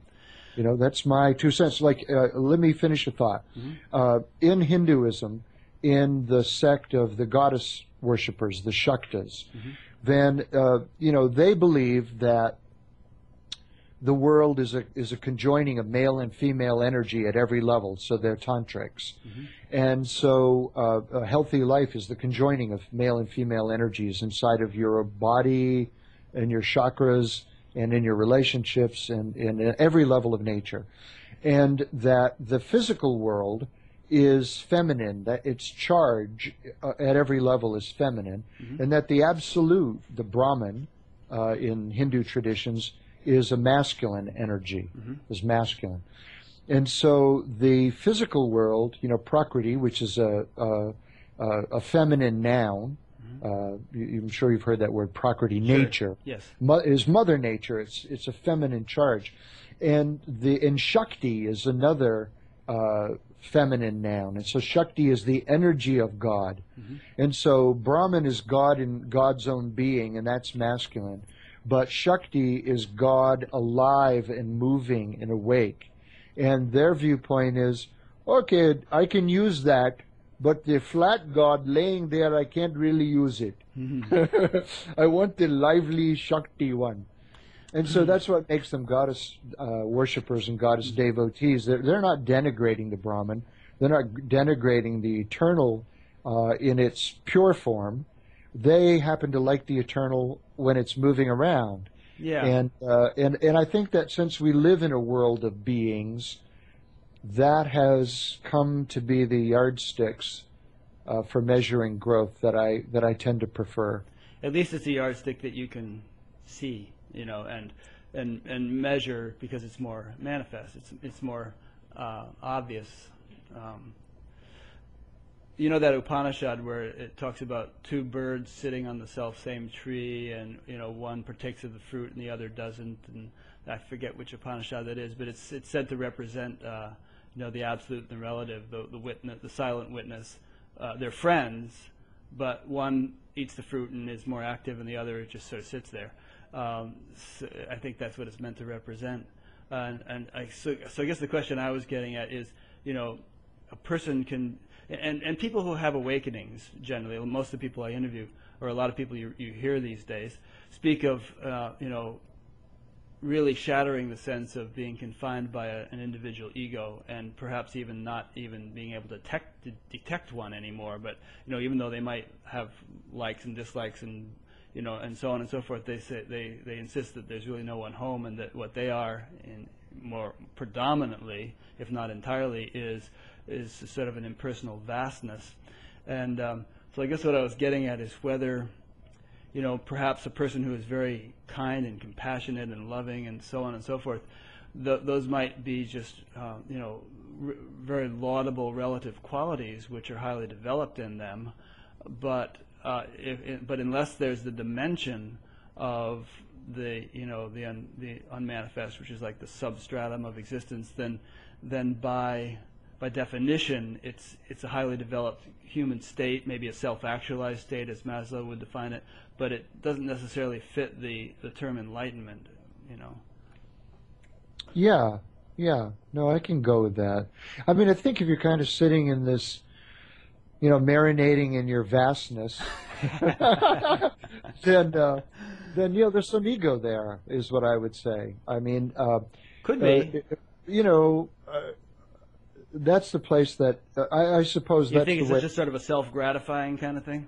Yeah, you know, I mean, you're you're you're in a sort of a tape loop of bliss, and that's very enjoyable. But if there's no ego out in there, then uh, some part of you, some part of uh, that, you know, if you're really claiming to have transcended your individuality, I think then uh, there would be a, uh, you know, think of the Dalai Lama, someone who is very concerned about the uh, the problems of his people and the problems in the world and trying to build bridges of compassion between people.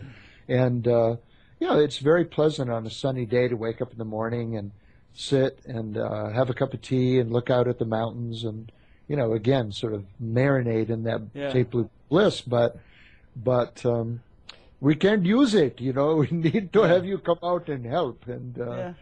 and so, you know, I, that's why I tend to think when you see the compassion manifesting, uh, even if it's just, you know, like Adyashanti or Gangaji wanting to share a beautiful experience they're having with Yeah. other people. And teaching is an impetus, right?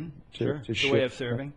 It's but a like way of take, serving. take Mother Teresa for instance. You know, towards the end of her life, she admitted that she really, uh, you know, was assailed by doubts and didn't have a whole lot of profound subjective experience. You know, but then look at her life. You know, uh, unbelievable. So there must have been something really profound happening inside to have given expression to such a life.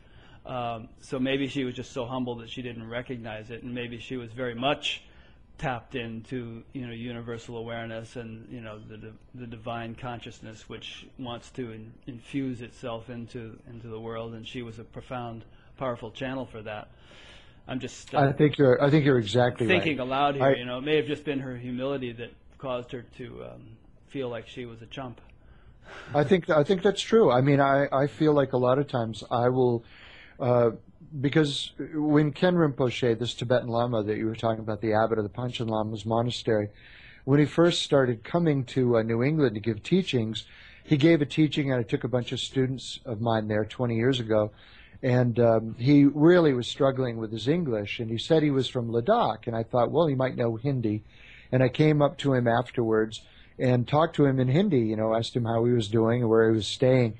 And uh, we kind of glommed onto each other because there aren't a lot of people to speak to in Hindi in, in Maine. And, uh, and uh, so, you know, we were talking and I ended up uh, teaching with him. And uh, people will come to him a lot, you know, and uh, and you know you've seen this kind of experience when you were around Maharishi. Sometimes people will come with him and they feel like uh, because he's making eye contact and they can see what he is, they feel like he's looking into their soul and he's judging them, and it's really them judging themselves. And they'll start crying. You know, they'll have this big release and. Uh, feel like they need to apologize for all the mistakes that they've made and and there's something there's something very beautiful about it but then other people will come sometime and uh, oh, I'm you know I'm not very far along the path, and uh, I'm doing my best, and um, you know I'm, I'm good to my family, and uh, and they're sort of apologizing for not being very far along, and I can tell by the way he's treating them that oh no, he's he's really recognizing some stages of development in them that they themselves really aren't aren't noticing. You know, uh, it's like. Um, I think it was Emerson that said uh, it was something like this, like uh, Emerson was saying he, he wasn't very far along in his growth or something, and, and one of the other transcendentalists said, uh, "What you are is shouting so loud I can't hear what you're saying."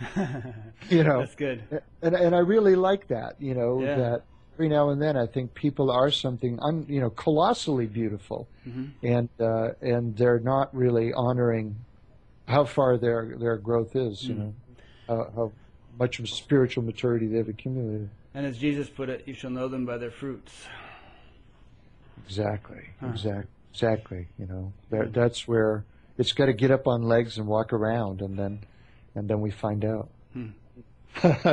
good well that's just about as good a place to conclude as any um, so too. yeah i've kept you up way past your bedtime uh, It's Oh. great to see you, Rick. yeah good to see you dana This is the longest that we've talked in years and years and years. So how wonderful! Probably the longest we've ever talked. You know? Oh, no, I mean, no. I was always kind of blowing into Danbury and in a snowstorm and teaching, you know, 30 people, and while you were having a party in the next room, and then racing back down to, to Fairfield. And Some of those nights, but I also remember sitting up till about three o'clock in the morning, figuring out how we were going to change the whole world. you oh, know? good. It was all going to happen, and uh, and that that's you know I celebrate those days. Yeah, a joy.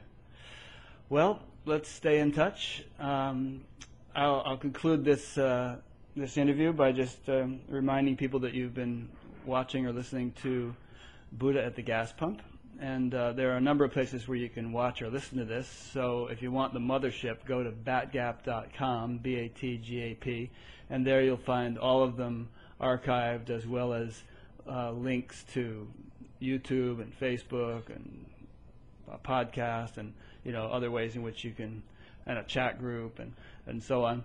And in fact uh, speaking of chat groups Dana's um, I'll have Dana's interview up in a day or two and uh, there'll be a place where you can make comments and uh, if you have a question for Dana I'll alert him to the fact that you've posted a question and, and if he has the time he'll come in and, and answer it And if you have an answer for Dana, yeah then you can add that too. that too So great. All right, to- Rick. Thank you, and we'll uh, see you next week.